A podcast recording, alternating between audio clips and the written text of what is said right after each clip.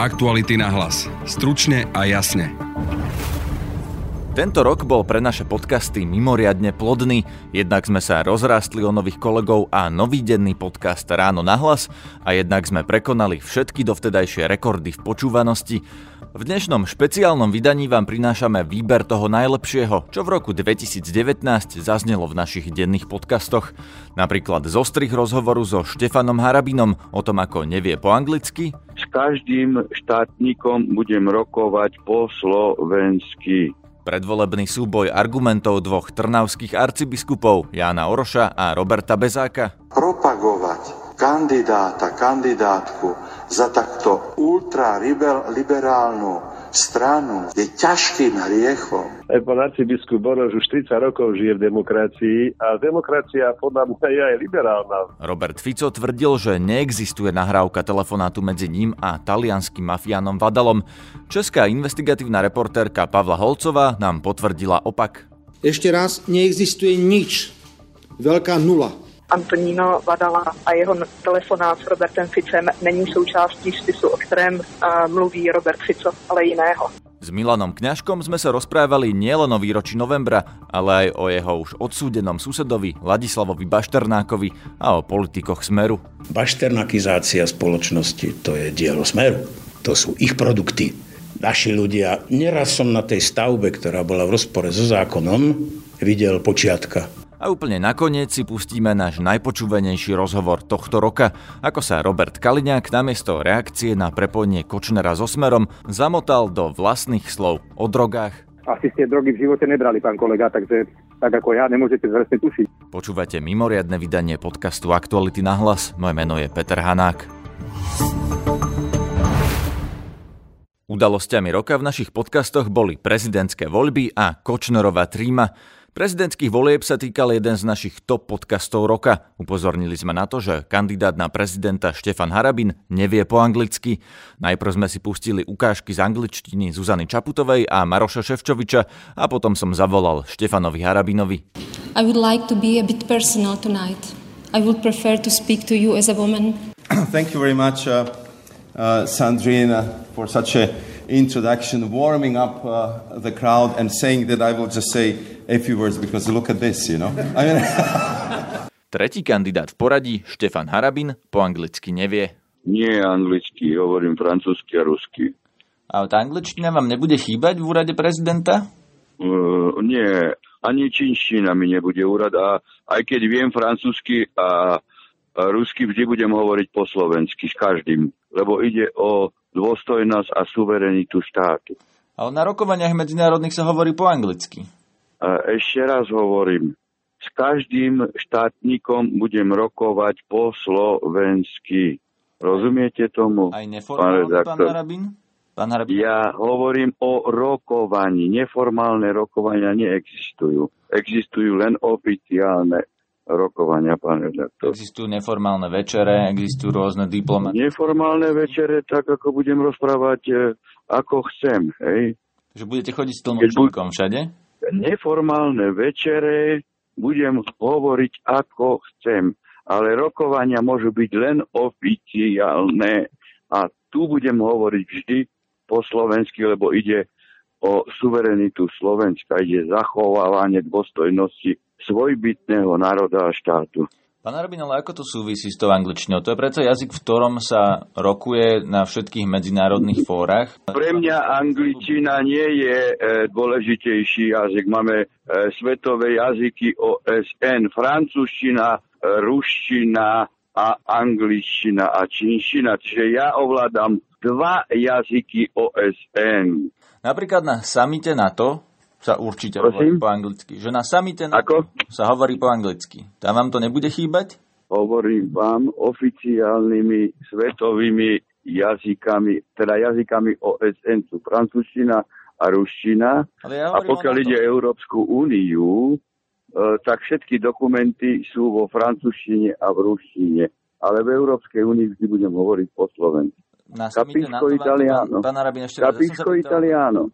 Ja som sa pýtal na, na Sabin na. Ja vám odpovedám, ja vám odpovedám. Vám nebude chýbať čínština? Počas kampane Maroša Ševčoviča sa veľa diskutovalo aj o nahrávke telefonátu medzi Robertom Ficom a talianským mafiánom Antonínom Vadalom. Fico na tlačovke prečítal list z talianskej prokuratúry, podľa ktorého takáto nahrávka v konkrétnom spise nie je. Spojil som sa preto s českou investigatívnou novinárkou Pavlou Holcovou, ktorá informáciu o telefonáte priniesla. Pre náš podcast povedala, že trik je v tom, že Robert Fico hovorí o inom spise. A stalo sa to, čo je pre slovenské médiá typické a prečo podľa nás, a hovoríme o to veľmi otvorene, predstavujú najväčšie nebezpečenstvo pre demokraciu. Dovolte mi, aby som citoval z jeho odpovede. Vo vzťahu k existencii priamých telefonických rozhovorov medzi Antonínom Vadalom a bývalým premiérom Slovenskej republiky pánom Robertom Ficom môžeme vyhlásiť, že v uvedenom trestnom spise sa nenachádza žiadny rozhovor. Počiarkujem, žiadny rozhovor z roku 2012, ktorý sa týka alebo ktorý zahrňa Antonína Vadalu. Neexistuje teda nič, čo by vás oprávňovalo obviňovať kohokoľvek z predstaviteľov Smeru sociálna demokracia z kontaktov s talianskými podnikateľmi a organizovanými štruktúrami. Ešte raz, neexistuje nič. Veľká nula Česká investigatívna novinárka Pavla Holcová, ktorá spolupracovala s Janom Kuciakom, si je istá existenciou rozhovoru medzi Robertom Ficom a Antonínom Vadalom. Tvrdí, že nahrávka je v inom spise, než v tom, o ktorom hovorí bývalý premiér. Já vám z hlavy neřeknu, o kterém spise hovoří Robert Fico, protože všechna čísla všech spisů, se kterými pracujeme, neznám. Nicméně jsem si jistá, že tahle nahrávka je součástí spisů, které se netýkají samotného vyšetřování vraždy Jána Kuciaka a Martiny Kutnírové, ale týkají se vyšetřování Antonína Vadala, to znamená, že je to několik spisů, které jsou v Itálii. Robert Fico hovorí o jednom konkrétnom spise, v, ktoré, v ktorom ta nahrávka nie je. To znamená, že je v nejakom inom.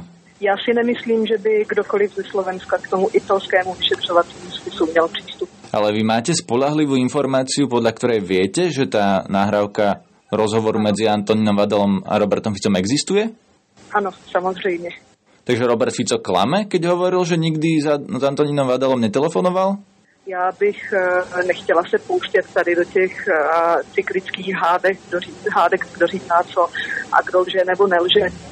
Prostě si myslím, že Antoníno Vadala a jeho telefonát s Robertem Ficem není součástí spisu, o kterém mluví Robert Fico, ale jiného.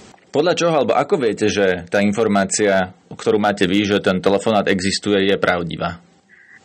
protože náš zdroj z italské prokuratury, se kterým pracujeme už dlouho, je naprosto spolehlivý. A ten hovorí, že tá nahrávka existuje a že on ju počul? Áno. Pred prezidentskými voľbami sa najviac počúval rozhovor s bývalým arcibiskupom Robertom Bezákom. Ten pre náš podcast reagoval na kázeň súčasného trnavského arcibiskupa Jána Oroša, ktorý hovoril o ťažkom hriechu v prípade voľby liberálneho kandidáta.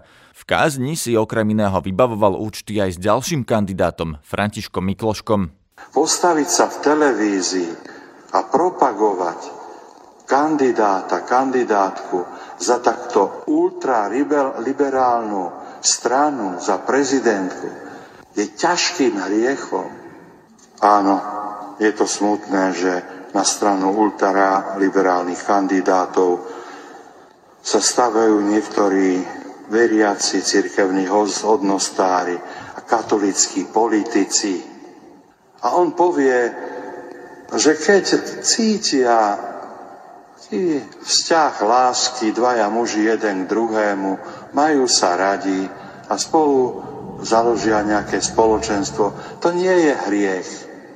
Ako to môže povedať kresťanský katolický politik, ktorý prešiel disentom a všetkým možným, Zuzana Čaputová reagovala slovami, že ľudia by sa nemali nechať rozdeľovať. Jan Oroš v kázni narážal na svojho predchodcu, bývalého trnavského arcibiskupa Roberta Bezáka, ktorý je podporovateľom Zuzany Čaputovej.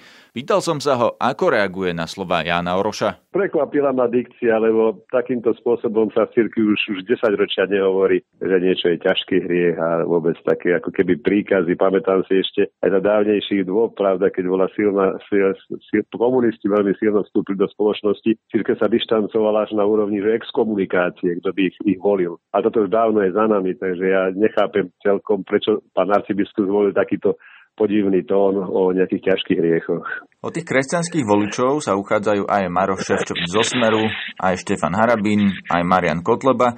Prečo sa podľa vás arcibiskup Oroš potreboval vyhraniť práve voči Zuzane Čaputovej a Františkovi Mikloškovi? Jednej veci nerozumie, viete, lebo však aj pán arcibiskup Oroš už 30 rokov žije v demokracii a demokracia podľa mňa je aj liberálna. Po svojej podstate umožňuje mnohým existovať Takže on sám, neviem, kde by bol a čím by bol, keby nebolo teraz e, práve demokracie 30 rokov a liberálnej spoločnosti, kde církev môže hovoriť a robiť, čo chce, a môže vystupovať so svojou súkromnou televíziou a hovoriť na celé Slovensko povedzme aj tí kandidáti sú naozaj rozliční, len je to také divné, že eh, práve vyšli sme z totality a mnohí z nich, ktorí v tej totalite boli členmi komunistickej strany, ako zrazu sú tie najlepší veriaci. To celkom nerozumiem, že ako to je možné takto nejako posunúť smerom ku kresťanom, že toto nie je problém, už absolútne problém, hoci to obrovský problém bol svojho času, to si ešte musí pamätať. A vyťahneme len teda e, morálny kázus LGBTI a e, povedzme tých interrupcií, jak to je, že to je jediný problém, ktorý církev má zaujímavé, teda ja tomu celkom nerozumiem, lebo zase žijeme v tejto spoločnosti, kde tie práva sú širokospektrálne. Tak nech církev ukáže, o čom ide, na, na akej úrovni záleží na tom ľudskom živote, ľudskej dôstojnosti, ale mi to tak troška prípada, to hrozenie vyhnutým prstom a poukazovanie len na určitý typ kandidátov ako, ako strata už tej súdnosti. Nakoniec na Slovensku sa poznáme, vieme, kto čím žil, ako sa správal, takže nech sa teda pomenujú jednotliví, a jednotliví kandidáti, v čom teda pre tých kresťanov nie sú vhodní, keď už teda sme si vybrali len dvoch z nich. Práve na to sa pýtame, že arcibiskup Oroš si vybral len dvoch z nich. Kritizoval Zuzanu Čaputovú a kritizoval Františka Mikloška. Nie je toto signál veriacim, že majú napríklad podporovať tých ostatných? Ale to je asi jeho osobný problém, viete, že pre ňo asi to, to, to, tá komunistická minulosť ako asi veľa neznamená, tá sa ho nedotkla. Dotklo sa ale niečo úplne iné, tomu nerozumiem, prečo to až tak na to si dnes potreboval zareagovať. Ja osobne si myslím, že je to, je to zavádzajúce. Ja by som povedal taký princíp, ktorý si myslím, že je podstatný pre nás aj pre voľby či by som si vedel predstaviť život s týmto človekom, ako keby pod jednou strechou, alebo ako že bol môjim susedom. A na základe toho, ako sa ten človek správal, ako som ho vnímal, ako som cítil, že, že z neho čosi dobre vyžaruje, že nemusí mať presne tie isté názory, ale dá sa s ním rozprávať, je ochotný k diskusii. Na základe toho som sa rozhodol. Čo platí v tomto prípade? Lebo ja keď aj pozerám na diskusiu tých kandidátov, no priznám sa, že nechcel by som mnohých z nich mať za susedov. Je podľa vás väčšinový pohľad v slovenskej katolíckej cirkvi cirkvi taký, že majú naozaj tí ľudia mentálne bližšie k Štefanovi Harabinovi, Marianovi Kotlebovi a Marošovi Ševčovičovi ako k Zuzane Čaputovej? Tomu, to, tomu, tomuto nerozumiem, sa vám priznám, že toto je pre mňa záhada, pretože mne Zuzana Čaputová prípada naozaj ako slušná žena, ktorá v tom svojom živote ako veľmi som si ju predstaviť ako susedu naozaj, keď už teda sa vrátiť späť k tomu môjmu princípu, ako človeka, s ktorým sa dá porozprávať. Ja nerozumiem, že prečo, alebo teda, keby som mal porozumieť, neviem, že či to je nejaká taká spätosť tajná, tajomná, možno našich biskupov s, s tou vrchnosťou za tie roky rokúce, lebo však to nie je vec nejako jednoho, dvoch rokov. Či už sa tak sa zblížili tie parametre vlády a, a, a cirkvi, alebo teda naozaj je to len to, že niekto povie, že som proti interrupciám a už nám to stačí a už nehľadíme na nič inšie, ako sa v iných prípadoch správa, ako sa chová. Ja si myslím, že, že čo sa týka takej tej no, morálneho testovania, je to tak skôr pre mňa také čosi až zlé, by som povedal. Takto to nesmie byť. No, arcibiskup Boroš sa vyhranil voči liberalizmu a nevyhranil sa napríklad voči fašizmu ani konšpiračným teóriám. Ako to vnímate? No veď práve, že či sa naozaj cíti, že toto je jediný problém, ktorý treba vyzdvihnúť a konec koncov extrémne eh,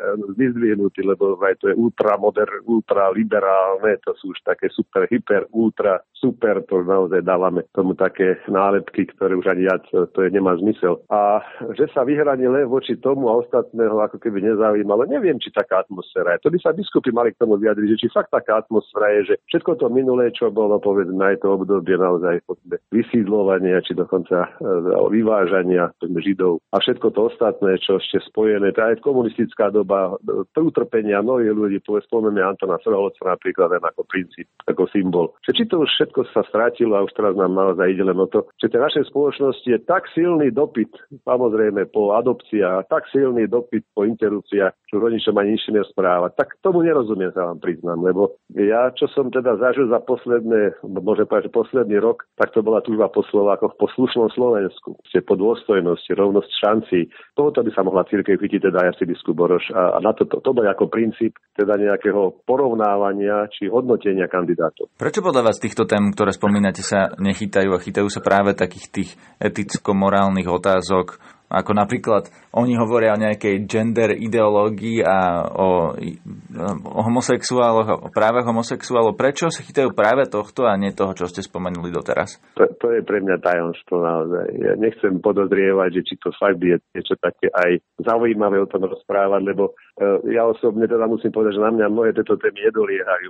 Možno práve preto, že v nich nevidím keby, že zmysel môjho života. Jednoducho Neviem, nerozumiem tomu, to otázka skôr pre psychologa, možno až psychiatra, že prečo to potrebuje niekto tak strašne vyzdvihovať. A ešte keď to poviem troška, budem taký osobnejší, zvlášť keď cirkvi dnes riešime také komplikované problémy so sebou samým, veď dokonca už kardináli sú odolávaní z funkcií. A bol by som opatrnejší v niektorých vyjadreniach, lebo znamená, že keď sme na to my sami doplácali, čo chceme od ľudí, aby jednoznačne žili, tak to je niečo také skoro až chore, nie? Nemáte pocit? Prečo napríklad by kresťania podľa vás nemali voliť napríklad Štefana Harabina?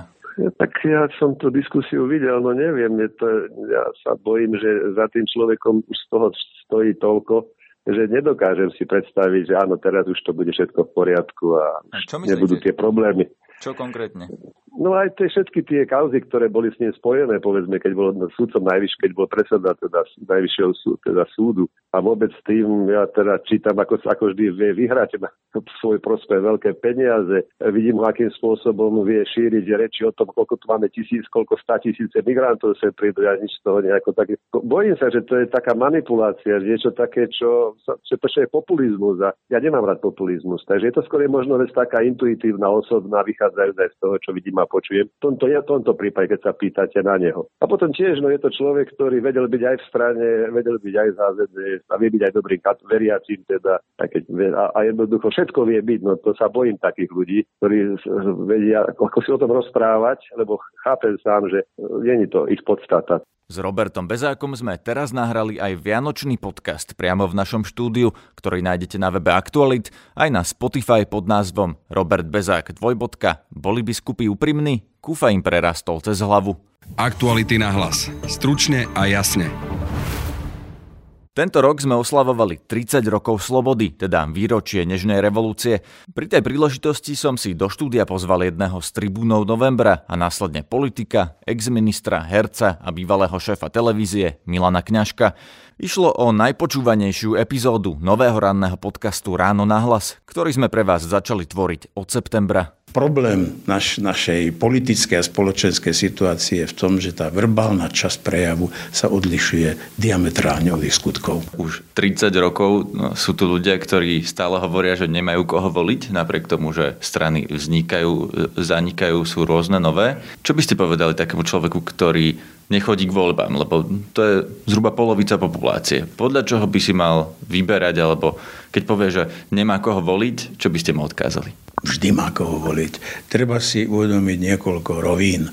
Nikdy to nebolo ideálne, nie je to ideálne a nikdy to ideálne nebude. Ľudia hovoria, že budú radšej voliť menšie zlo. Ja by som to preformuloval. Povedal by som, že budem voliť toho, kto má väčšiu šancu byť lepší než ten, čo bol predtým. Voľby sú veľmi dôležité. Netreba sa vystavovať akýmsi emóciám, netreba milovať politikov ani nenávidieť to, nech si nechajú pre svojich rodinných príslušníkov a milencov a milenky, ale mali by počúvať, čo hovoria a pozerať sa, čo robia tí politici a hlavne pozerať sa im na prsty. Môj dobrý priateľ, ktorý tu podniká cudzinec, už dlhé roky podniká na Slovensku, mi povedal, Milan, vieš, aký je rozdiel medzi Zurindom a Ficom? Hovorím, nie, neviem. No, Zurinda chcel najprv niečo pre štát a potom pre seba. Fico chce najprv niečo pre seba a potom pre seba. A nemalo by to byť tak, že voliť budeme tých, ktorí krádnuť nebudú? Kto je taký? Ja zatiaľ takých politike naozaj vo vrcholových dôležitých funkciách som nepoznal. Viete, keď niekto povie, ako minister, že sa nestretol s korupciou a povedala to väčšina vysokých ústavných činiteľov, tak by hneď by som ich dal pred e, nezávislých vyšetrovateľov. Každý právnik, e, pardon, každý vrátnik väčšieho podniku na Slovensku sa už s korupciou stretol. Každý z nás sa s ňou stretol tak treba sa priznať, ako vyzerala tá korupcia, koľko on prijal alebo koľko dal a za čo.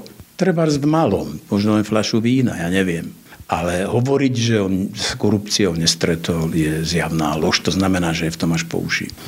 Ak sa vrátime ešte k novembru 89 a k tomu vývoju po novembri, O vás je známe, že ste mali konflikt s pánom Fedorom Gálom ohľadom toho, ak to správne chápem, kto viac môže za Mečiara. Ako to hodnotíte teraz po 30 rokoch? Dokážete s pánom Gálom sa napríklad rozprávať a podať si s ním ruku? On kedysi vyhlásil, komu ruky nepodá, patril som medzi tých. Nereagoval som na to. Potom zase vyhlásil, že vlastne už by ruky podať mal. To je jeho problém ako keď chce niekomu podávať, alebo nepodávať. Ide o to, či tú ruku niekto vôbec príjme. Áno. Ja som na minulom režime nenávidel pokritectvo, lož a intrigy. Preto som sa osobne a dôrazne postavil proti režimu. Podpísal som niekoľko vied, petíciu za oslobodenie politických väzňov, vrátil som titul. Nechcem si robiť nejaké zásy, ale to neurobil nikto za 40 rokov v Československu. Vzniklo VPN, išli sme do volieb. Poviem len niekoľko absurdít. Vedenie VPN vtedy postavilo do volieb ako volebných lídrov nomenklatúrnych komunistov, proti ktorým sme len 4 mesiace predtým stáli na uliciach. Nomenklatúrni komunisti, ktorí urobili to, čo som povedal, boli lídry VPN, čo je absurdné vo voľbách, vrátane Mečiara, pozor. Mnohých nás prehovorilo vedenie VPN, aby sme išli do volieb, pretože sme mali 7 my sme vyhrali voľby, VPN. Tí, ktorí nás do tých volie prehovárali, konkrétne Gál, Zajac, Flamík, do volieb nešli. Ale po voľbách vytvorili ústredný výbor verejnosti proti násiliu a riadili federálny parlament, slovenský parlament, federálnu vládu, slovenskú vládu a jednotlivých ľudí. To je absurdné. Tam sú základy partokracie. Keď uzajať sa nabíte, sa dohadovali, že ako bude vyzerať vláda, prečo nie vo VPN a so všetkými. Zajac píše, že som tam vraj bol a že som už zabudol so svojou hereckou pamäťou na chuť tých chlebíčkov a podobné literárne poklesky. Ale Tatár napíše, že všetci tam boli a dohadovali sa o vláde, okrem Budaja, Mečiara a Kňažka. Viete, keď niekto klame, mal by sa dobre dohovoriť, že ako to bude vyzerať, pretože každý hovorí niečo iné potom. No. Pán Kňažko, oni teda podľa vás sa stále klamú? Vy stále ste v tom, v tom ako keby konflikte s týmito ľuďmi? Nie sú v žiadnom konflikte. Nie sú úplne ukradnutí. Ľudia novembra sú ľudia novembra. Revolúcie. Tá skončila nominovaním Havla na prezidentský eh, post a pre niekoho ešte konzervatívnejšieho definitívne prvými slobodnými voľbami. A oni sa tvárili, že revolúcia pokračuje v roku 91-92 a nerešpektovali ústavné zmeny. Tak aký konflikt? Ja nie som v konflikte. Oni boli v konflikte so zákonom, s ústavou a s demokratickými pravidlami. Nie ja. Ja som odišiel. Zajac píše, že sme sa drali za mocou bývalí Mečiarovi ministri a odišli sme do opozície. To je chore. Čiže Pozrite sa, v akom konflikte. Ja som bol v reálnej politike, spolu zakladal som tri politické strany a zvrhli sme Mečiara. V roku 93, keď som odišiel, som zvoral poslancov, založili Elenciu demokratov, Demokratickú úniu, až po SDK to vlastne boli už len fúzie. Rozumiem, ale títo ľudia tvrdia, že t- ten spor bol o Mečiarovi, aspoň takto podáva Fedor Gal, že vy ste teda odišli z VPN zakladať HZDS. On napríklad o sebe hovorí, že jeho vlastným slovníkom, že bol blbý, že nevidel, kto je Mečiar, na začiatku tých 90. rokov a podľa neho vy ste to zbadali až neskôr. Ako sa na to pozeráte vy? Čo sú to za, za, za taraniny? Nehnevajte sa. Hovoríme o faktoch. Faktom je, že ste odišli z VPN s Mečiarom zakladať HZDS. Založili sme HZDS, pretože sa nerešpektovala národná, národný pohyb vo VPN. To je jeden z 12 bodov mimochodom. Ako sa to neskôr zvrhlo to je otázka vývoja, otázka volieb a tak ďalej, ale nie vzniku AZDS. A teda stále nemáte dobré vzťahy? Žiadne vzťahy, pretože oni prepisujú dejiny. Oni nie sú v stave si priznať to, že vlastne v tom e, vznikla veľmi čudná situácia. Ja som ju popísal, fakty, ako fungovalo VPN. Ľudia, ktorí nemali legitimitu, to je nepredstav- si to predstavte dnes, to je fakt. Si predstavte, že by, povedzme, Fico nebol vo voľbách, ale riadil by vládu. On v tých voľbách bol. To, že ju riadi, ani to sa nám nepáči. Nemalo by to tak byť. Ústava hovorí, že predseda vlády to má robiť a nie nejaký predseda strany však. I to nám prekáža. A to je priepastný rozdiel medzi tým, čo robili oni na začiatku, ktorí ani neboli vo voľbách, viete. Čiže... Takže teraz, keď bude 30 rokov od novembra, budete možno na nejakých oslavách, alebo čo, viete si predstaviť, že si s Fedorom Gálom podáte ruku? Ale ja sa tým nezaoberám. Fedor Gál napísal vo svojej knihe, že mne písal prejavy smiechota, ktorého som v živote nevidel, ani som s ním telefonoval. Ako mám s takým človekom? Čo mám s ním? Potom povedal, aha, splietol som sa, bol to cibul a ďalšia lož. Ako, dobre, nech stiahnu tú knihu z obehu. Alebo nech na každej strane, kde sú tieto lži, kde, kde má tituly ako, že som bol taký poslík a poskok Mečiara a podobné nezmysly. Nikto sa nepostavil tak rázne proti Mečiarovi ako ja. Čo to rozpráva? Toto ak Gál urobí, nech sa páči. Chcete, aby sa vám ospravedlnil? Nie, sa nedá ospravedlniť. Nech urobí to konkrétne, čo som povedal. Nech stiahne tú knihu z obehu. Hra je plná lží. Toto je tá naj, najabsurdnejšia. On s tým dokáže žiť, jemu to nevadí. Tak čo s takým človekom, ako, čo ja mu mám podávať ruku, ja ako, nie, gál, je, no, Nechcem používať nejaké pejoratívne slova, ako on používal na mňa v tej knihe, ale ja s Gálom si v podstate o čom sa budeme baviť. Revolúcia, áno, o tej sa môžeme rozprávať, ale to ďalej a to, čo teraz píše, no ako pardon. Poďme ešte k ďalšej téme. Vy ste mali suseda pána Ladislava Bašternáka. Ako teraz vyzerajú vaše susedské vzťahy, keď je Bašternák vo vezení? Tak teraz sa presťahol do Dubnice, a čakám, že Fico ako jeho podnájomník sa do tej Dubnice presťahuje za ním, lebo patria k sebe. Bašternakizácia spoločnosti to je dielo Smeru. To sú ich produkty. Naši ľudia, neraz som na tej stavbe, ktorá bola v rozpore so zákonom, videl počiatka. Tak z počiatku som si myslel, že ho nahovára, aby dodržiaval zákonné postupy, lebo bol vtedy minister dopravy. A potom som pochopil, že tam sú iné prepojenia. Bol to nesmierne arogantný e, človek, ktorý mi zastavil kolaudáciu na kraji cez smeráckých funkcionárov, samozrejme. Čiže Bašternákovi len toľko, že to je len začiatok. Umožnili mu predať desiatky športových aut, celý svoj majetok, zničiť účtovníctvo a teraz sa tvária, že mu idú zábať majetok, pretože on sa s nimi delil dokázateľne tým počiatkom na Donovaloch. To hádam nie náhodou si postavili tam tie haciendy jedna pri druhej. Aktuality na hlas. Stručne a jasne. Úplne najpočúvanejším podcastom roka 2019 bol ten z 1. augusta, keď vyšla Kočnerová tríma. Kočner písal Bederovi, že ak nebude vládnuť smer, všetci skončia v base.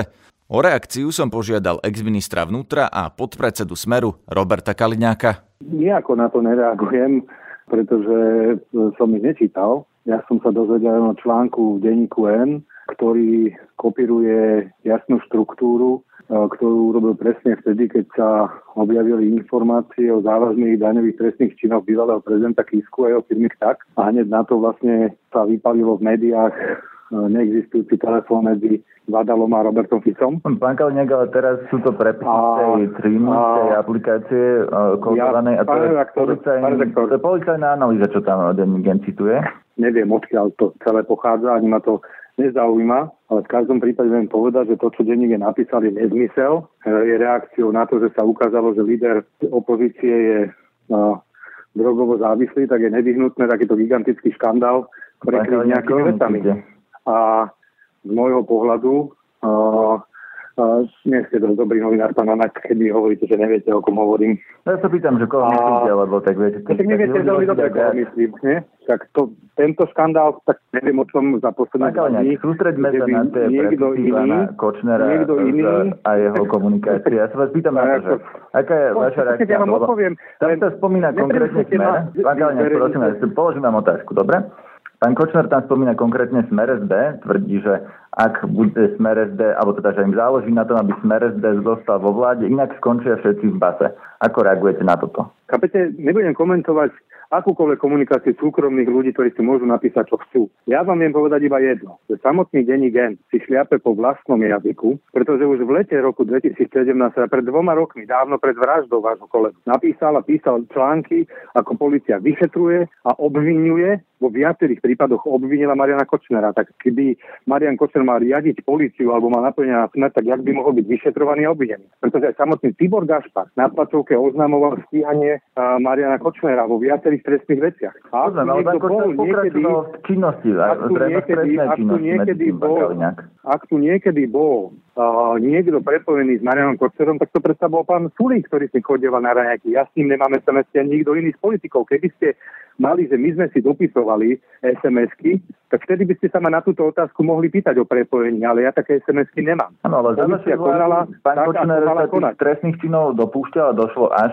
k tej vražde, čiže vy sa necítite zodpovední za to, že ste vlastne vytvorili túto atmosféru v tej policii, že toto sa mohlo... Pán redaktor, pán redaktor, a jakých trestných ľudia sa dopúšťajú trestných činov a policia na to, aby stíhala a vyšetrovala? No ale Mariana Kočnera ľudí... nezastavila policia počas vašej dlhej vlády však ho obvinila, trestne stíhala. A ešte keď sa vrátime ku tým trestným činom, ktorého obdobia sú tie trestné činy, pán redaktor?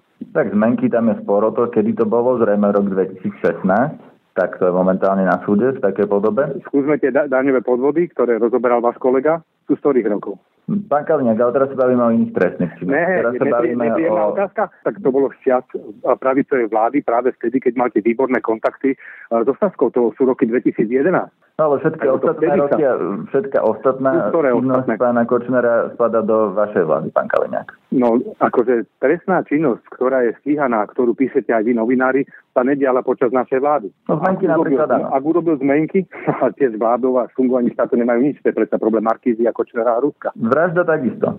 Áno, ale vo vražde sa takisto koná. A za tejto vlády. A myslím si, že je vo väzbe a takisto obvinený. Takže keby to tak bolo, že tu niečo riadi, tak asi by v tej väzbe nebol, asi by nebol obvinený. No ten Kočner hovorí o tom s tým Bodorom, že im záleží na tom, aby sme ja neviem, pri vláde. Hovorí, myslíte, že to tak je? Ale to mňa vôbec nezaujíma. Ja som s ním na raňajke nechodil, pán redaktor. To je absolútne smiešne a vy viete veľmi dobre. A ešte to, že mi poviete, že neviete, kto je vlastne drogovo závislý líder opozície, tak to... Pán Kaliňák, záleží na tom, že čo považujete za drogovú závislosť a na základe čoho? Backstreet, back, backstreet majú len ľudia, ktorí sú drogovo závislí. Milím sa? No, nerozumiem vám teraz. Asi ste drogy v živote nebrali, pán kolega, takže tak ako ja nemôžete presne tušiť, ale... A vy to hovorí pán Kaliňák? No, lebo to hovoril pred tými deťmi, nie? V tomto sa nevedel tejto problematike. No a keďže som nevedel, čo to znamená backtrip, tak mi vysvetlili, že to je vlastne akože uh, návrh tvrdých drog, ne z marihuany. Ne, možno sa milím, nie sme odborníci, ani vy, ani ja neberieme drogy, ale niekto tu drogy berie a má odbornú hantírku tohto duchu. A keďže sa stal nejaký priešvih, no tak ho treba prekryť zase nejakým absolútnym nezmyslom. A to je tento. Pretože... Pán Kalniak, toto je dôkaz v trestnom konaní, ktorý navrhol prokurátor Jan Čanta, tie prepisy, ja sa vás to nepýtam len tak.